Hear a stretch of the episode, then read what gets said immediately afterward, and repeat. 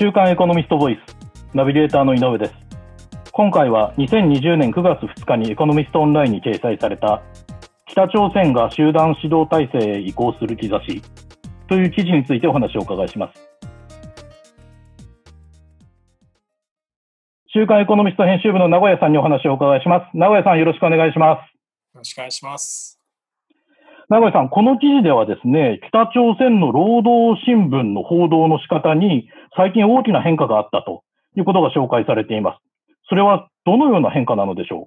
あはい。えっと、まあ、労働新聞の一面の写真や記事の内容っていうのは、まあ、あの、はい、そういう意味ではプロパガンダ新聞ですから、えっと、キム・ジョンウン氏の、あの、まあ、動静を伝えるっていうことが、常、必ずその記事が一面トップに来るんですけれども、あの、ちょっとここに来て、あの、他の方が登場されたりとか、別の、あの、っていう変化があったということになります。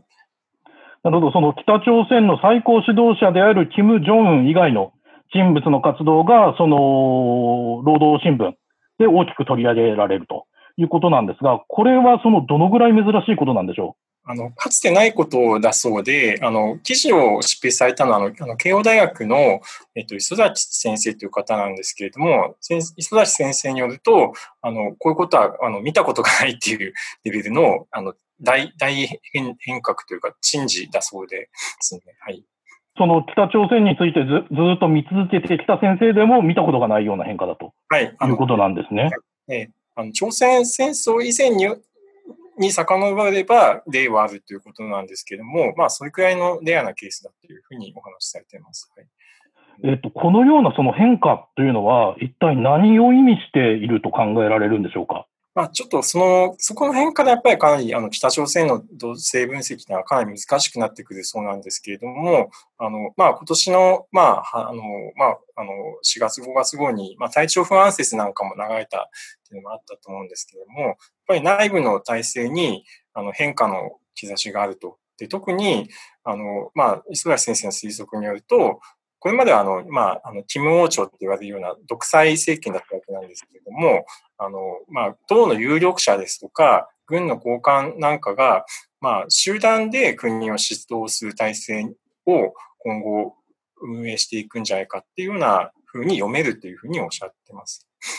その北朝鮮の指導部は、なぜそう今、そのような集団指導体制というものをその少なくともその報道の上でも演出し始めたんでしょう、まあ、一つの考え方としては、あの、まあ、キム・ジョンウンさんの責任逃れというとはちょっと変ですけれども、あの、まあ、キム王朝はやっぱり神格化されてますから、まあ、コロナですとか、そういう、まあ、あの、失策の責任を問われかねないような、あの、状況が、あの、続いてますので、そういう責任を、あの、まあ、あの、トップに負わせないような方策ではないかっていうのは、あの、分析されてますね。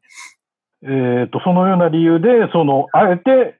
集団指導体制というのをこう、表面上出してきているということですね。で、その北朝鮮の今後の動きというのは、では今後どうなっていくんでしょう特にその今後注目すべき政治的なそのイベントだとかというのはあるんでしょうか。